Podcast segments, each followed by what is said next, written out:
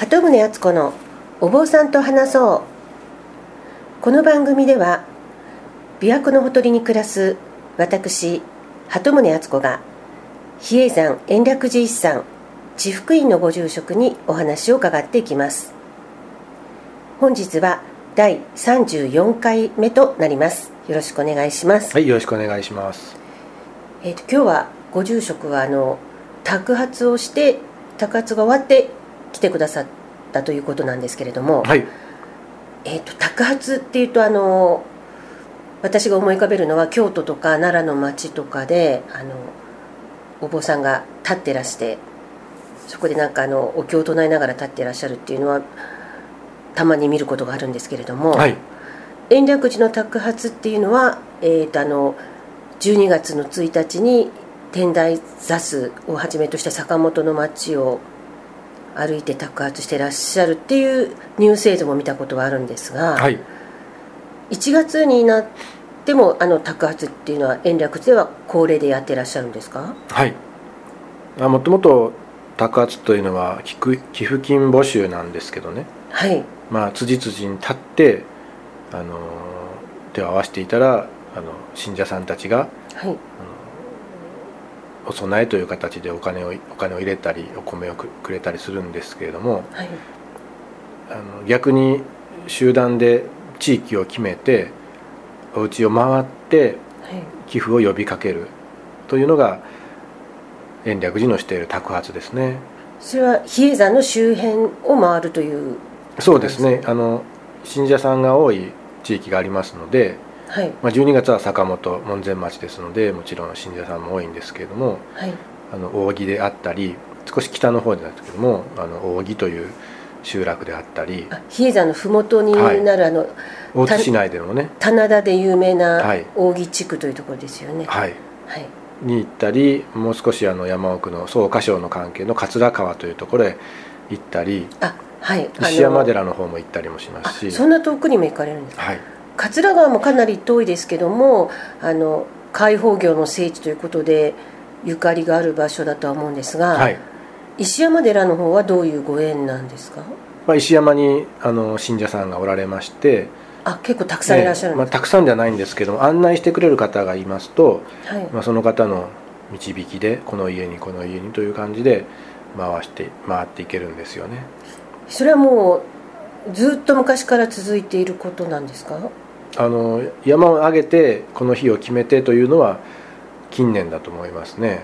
あそういうあの一世代前の老僧方がやっぱり何かしなきゃということで托発をされて、まあ、錠剤を集めて全てあの募金活動の方に共同募金であったり歳末助け合いの方に帰宅してますね。あじゃあそれはそこで集まったお金は延暦寺のお寺のなんか修復だとかなんとかに使うのではなくって使いません。はい。あそういう一般的な募金として、はい。チャリティーとしてそうですそうです。延暦寺からまたどこかに寄付するということなんですか？そうです。あでそれが、えー、と12月は坂本だけを回ってらっしゃるんですか？あの12月1日の。まあ延暦寺の坊さんは坂本を回りますであの駅ごとにあの宗務長の職員さんが天台宗としてあの立ってはい。あの募金を呼びかけてますよね。で1月になると坂本以外の集落を回るということなんですか？はい。あまあ日にちを決めて、はい。えーこの土日は扇を回りましたけれどもまた明日から下坂本や西山や桂川というようにはい。日を決めてあの朝集合して行きます。あじゃあお坊さんたちが何人か集まって一斉にこうスタートして、はい。その同じ地区の各家々を回っていくということなんですね。そうですね。じゃあもう回ると家はもうほぼ毎年同じ家。もうその集落を全てくまなあく全てそこの回ってまあ、はい。い、ただけないところもありますしお留守の時もありますけど、まあ、とりあえずそのお家の前でもお経は一貫あげてはい、で次へ進んでいくということをしますね。じゃあピンポーンっていう。あもちろんします。あ呼び鈴をしはい。て、、勝手に拝むのではなくて一応声をかけさせてもらってではい、これからちょっと托発に来たんですけれどもお経を読ませてもらっていいですかと。あーでまあはい。分かっている人はあ寄付金集めかということでお金を用意してくれたりもしますしあの、はい。ちょっと収支が合わないというか今その寄付をする気分ではないという時はもうそのまま「いや結構です」と言われてお断りされることもあるんですけれどもはい。その時はまあ目印をして坊さんが来たという目印は一旦残してはいで次のお家の隣のお家へ行きますね。目印っていうのは具体的に何なんですか？あの三下と言いまして花びら、あのレンハスの花をはい。かたどったあの紙があるんですけれども。ああの法要の時バーって散らすそうですそうです。ものですよね。それをあの玄関のどっか見えるところにはい。目印としてつけておきます、まあそれはもう明日になったら外しておいてくださいと声はかけるんですけれども。あそれのお留守だったとこ。でもとりあえず僧侶が寄ったところにはあとはい。あのそれをしておいて何回も同じ家にお坊さんが2回も3回も行ったことになるとはい。ちょっと失礼な感じにもなりますので、はい。まあ、1回行ったところはそういう目印をつけてあおきますね。ーでご在宅の場合はその玄関開けて玄関先ではい。お経をあげてもらうわけですよね、はい。でそれは何のお経を？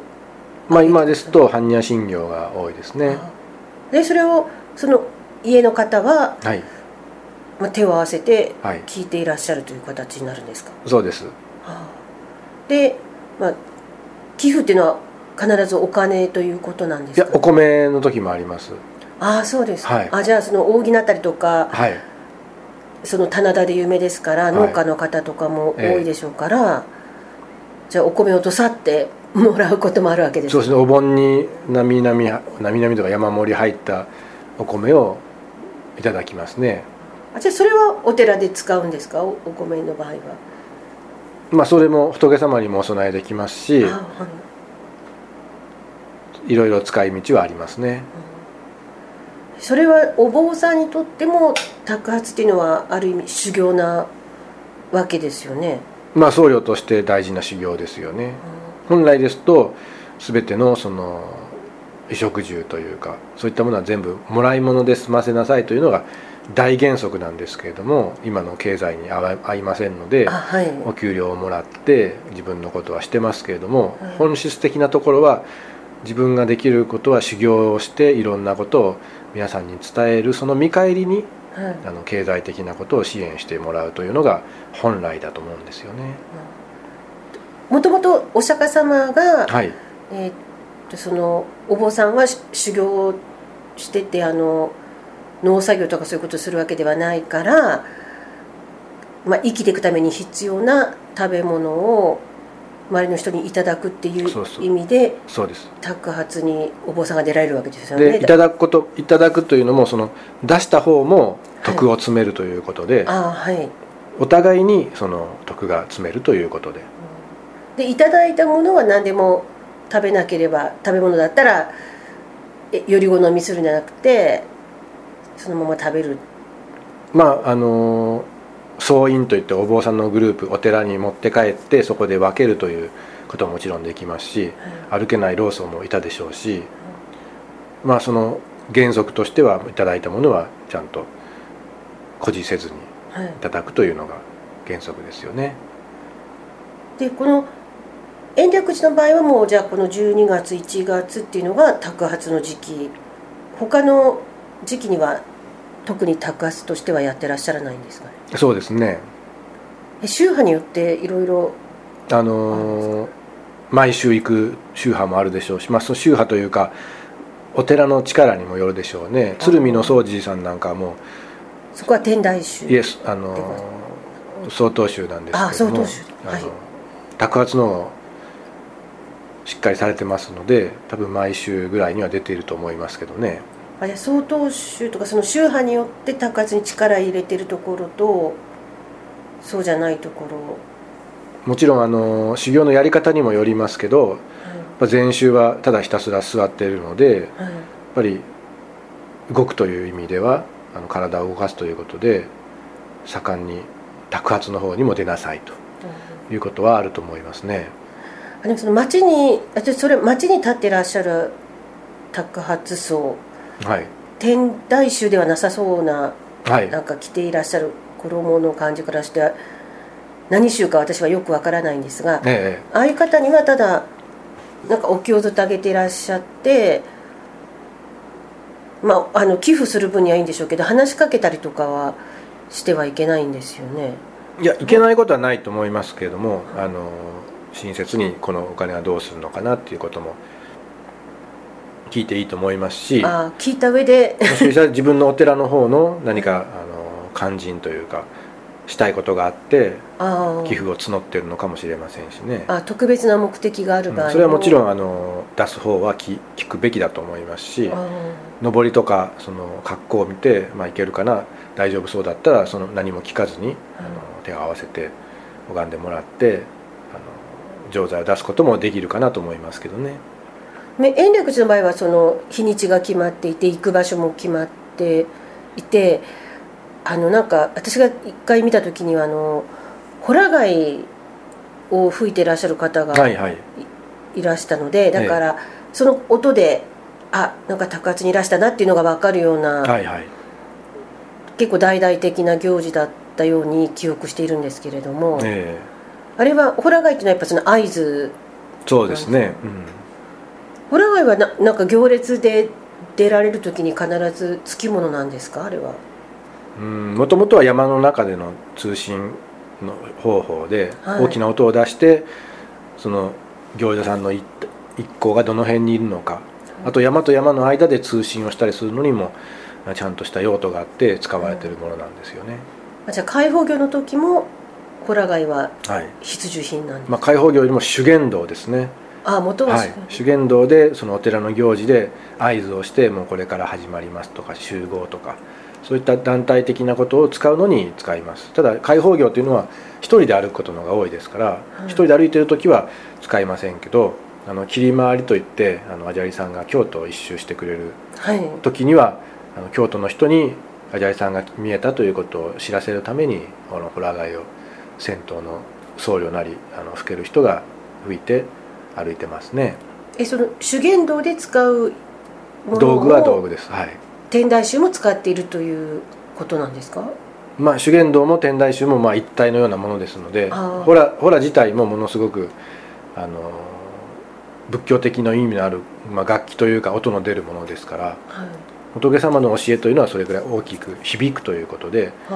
あのホラを吹くというのは今ではあの悪い意味というかあの嘘をつくようなあ感じで言いますけどももともとはものすごいありがたい音が出ているということで。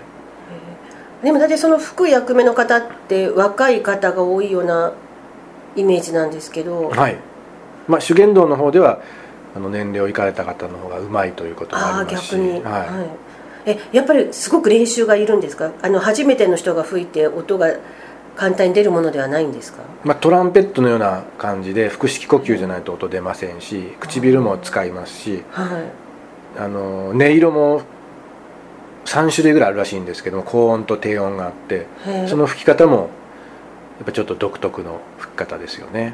えじゃあご住職も練習されたことあるんですか？あの桂川であの開放業の時には桂川行く時に吹かされますのではい。それは吹きますし今年の大晦日も根本柔道の中で吹いてましたし。あ根本柔道の中でも吹くことがあるんですか、あのー首相会というか大晦日の法要の時には吹きます。あなんかいろんな楽器の音がはい。鳴ってるのは聞いたこと、ええ。聞いたことあるんですよ。あのあの中にホララもあるしドラもありますしあなんか尺状もありますしいろんな音は全て出ます、なんかいろんな音がはいすごい聞こえたんですけどあの内陣はこう深いところにあるしあの見えないのすで、え参拝客からは、い。何の音なんだろうなと思いながらあホラ貝も混じってたんですね。音はものすごく出しますねえ首相会は。ホラ貝っていうのはあれは個人で所有してらっしゃるんですか？あの販売をしてますので、まあ、貝はなかなか取れないって言いますけども。ああの大きいのは、はい、あのお寺には結構常備してありますし個人私は個人で持ってますし。あーあ私もあの奈良の吉野山に観光に行った時に、売ってますね。はい、お店屋さんええ。でホラ貝売ってるの見たことあるんですが、え結構高いものなんです高いですね。あそうなんですか？はい。えホラ貝屋さんっていうのが京都とかにもあるんですか？まあ仏具屋さんに、欲しいといえば。あ仏具屋さんに、はい。でやっぱりそういうのは延暦寺だったら延暦寺御用達みたいなお店が。御用達というかね出入りというんですけどもねあ山に出入りするそうですそうです。業者さんそういう出入り業者といって京都の出入り方。えー坂本の出入り方という分け方をしてますよね。あじゃあ延暦寺の場合は坂本と京都とはい。両方使っているという、そうですね。その2つが今あのか中心的に取りまとめて活動してくれてますし大きな行事の時は手伝いに来て、まあ、連番さんがいてその取りまとめ役をしてもらってます。あじゃあ業者さんっていうのもじゃあ山にまつわる方々っていうのはお坊さんや信者さんだけではなくて、え。いろんな支えてらっしゃる方がいらっしゃると。はい。まあその業者さんたちも他の三井寺さんのあのはい。仏教界に入っていたりとか、いまあ、いろんなところと掛け持ちしながらああはいはい。されてますよね。専属というわけではないんですよね、へえあじゃあちょっとその仏具とかそういうのも興味あるのではい次回はそこら辺も伺えたらと思います、はい。では今日は托発でお疲れのところありがとうございました、ありがとうございました。はい